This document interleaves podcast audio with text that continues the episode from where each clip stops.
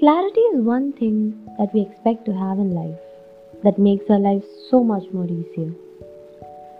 But mostly, we have confusions. Or to be precise, we have doubts. Am I good enough? Do I look fat? Am I ugly? Am I pretty? What will the people think of me? What if I fail? How will I face my parents? What will the people say about me? Too much doubts, right? But some of those doubts are actually useful to some extent. Trust me. Some of them really helps us to take some rational decisions in life. And that doesn't hurt anyone, including yourself. That there's no room for regrets here. Like on one hand, we all know how much hardships our parents are going through to let us live this life we have right now. So, taking a moment to remember our parents and doubt what will they feel if they come to know that I've done something like this? Before knowingly getting into a bad company or a bad habit and stepping back from that all by yourself is life saving. With that one doubt, you're not just saving yourself, but your entire family, their hopes, their trust, and above all, your happiness. Such doubts, they're not just doubts, they are life changers. But on the other hand, doubting what will your parents or even the society will say when you refuse to forcefully marry someone whom you don't like at all, or when you react when you're being physically or mentally abused or bullied by someone, that's not healthy. Such doubts are not healthy and they are not going to get you anywhere good. Trust me. Any doubt that questions your self worth is not okay. You know, every person here are unique, priceless, and worthy in their own ways. And no one, literally no one has got the capacity to measure that for someone else. And if we feel like we are someone to judge someone, unfortunately, it's our time to look within.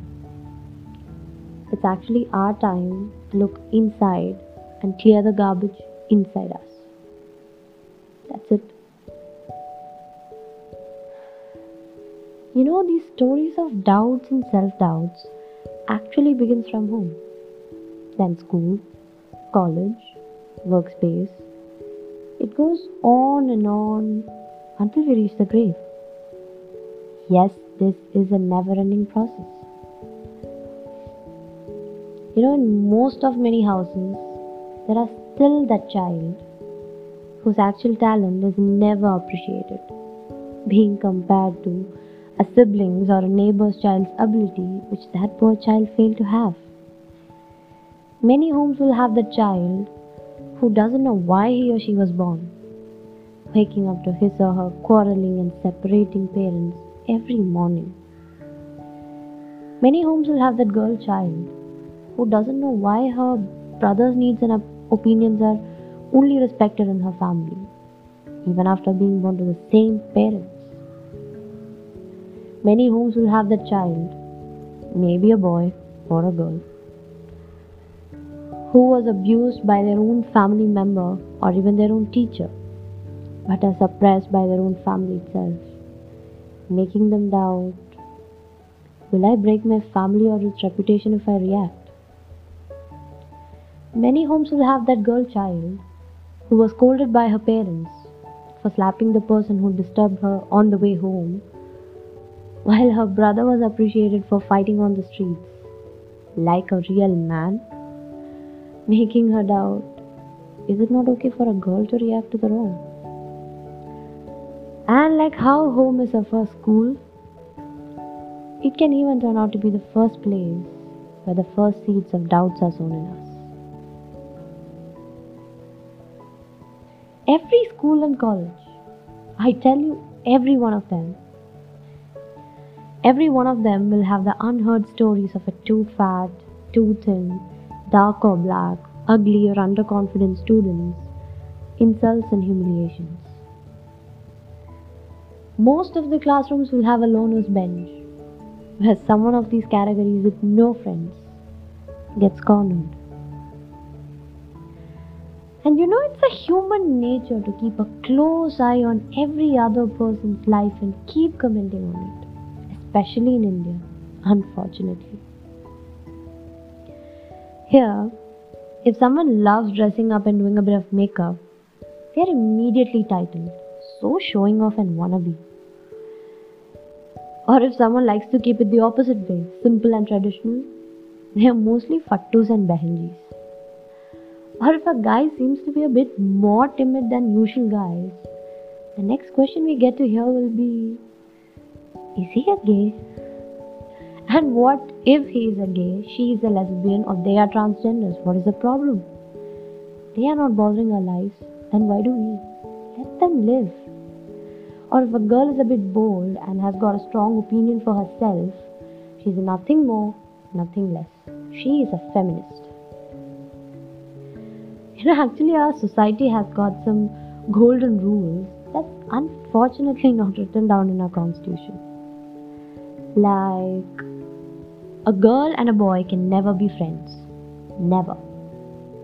And if you find a girl in a group of boys, one of them have to be her boyfriend. Or else she's gone. She's characterless. Really? I mean, what do we gain by this? Or is there anybody who has had or will ever gain anything from this? Anyone? You know, all this just gives us broken self respect, worthlessness, hatred, depression, and death. Nothing else.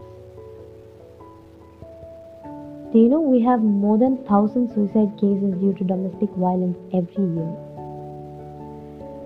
In the year 2015, 15 students suicided after being ragged within a span of 18 months. And the current scenario will definitely be worse. This year, we lost around 3 NEET aspirants due to exam pressure, and many, many, many more due to unemployment. And the world has a number of 264 million depressed people here. Sounds great, right? Don't you think we don't have a role in this? Unsatisfied arranged marriages, dowry system, and the domestic violence that follows are something that this society, the society that includes us, created. The society asked girls to be good daughters. And good daughters are the ones who silently agrees to her parents for anything, killing her dreams, ambitions and opinions. And after that, it started teaching her parents to attract the grooms and his families with all the money and gold possible, even if the parents had to sell everything for that and later beg on the roads. It is this society that kept asking these students and unemployed about their results and jobs and killed them and their mental stability. To be very honest, mostly such deaths are not to escape from the failures, but to escape from these questions that we ask that are torturing them. Every quarreling parents bullying classmates, and anyone who does anything like this thinks that just because they don't react, they're okay.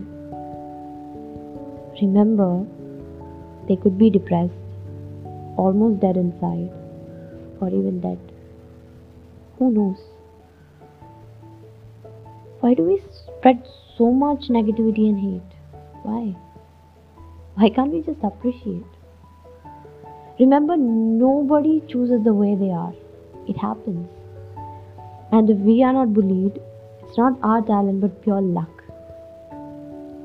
And if your words are making someone cry or hate themselves, feel ashamed of yourself.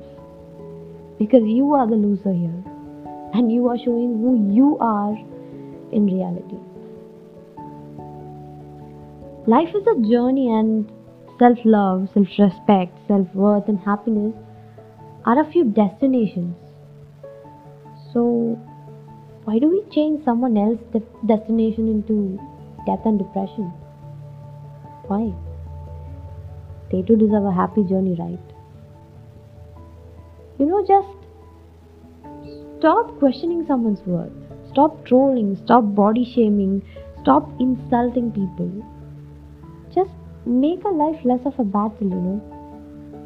Spread smiles, find beauty in everything. You know, when you find a loner, don't look around for other people, just go sit with them and talk. When you see an underconfident person on stage, just cheer for them, whether you know them or not, just cheer for them. And when you find anyone being alienated for what they are, maybe their sex, maybe their color, maybe their anything, just smile at them and make this place a better place to live in. It's actually easier than you think. And what if this you do make someone who hates you and yourself who hate yourself hate you a little lesser? Just live and let live. That's easy. And this is saying for own sake for you. Thank you.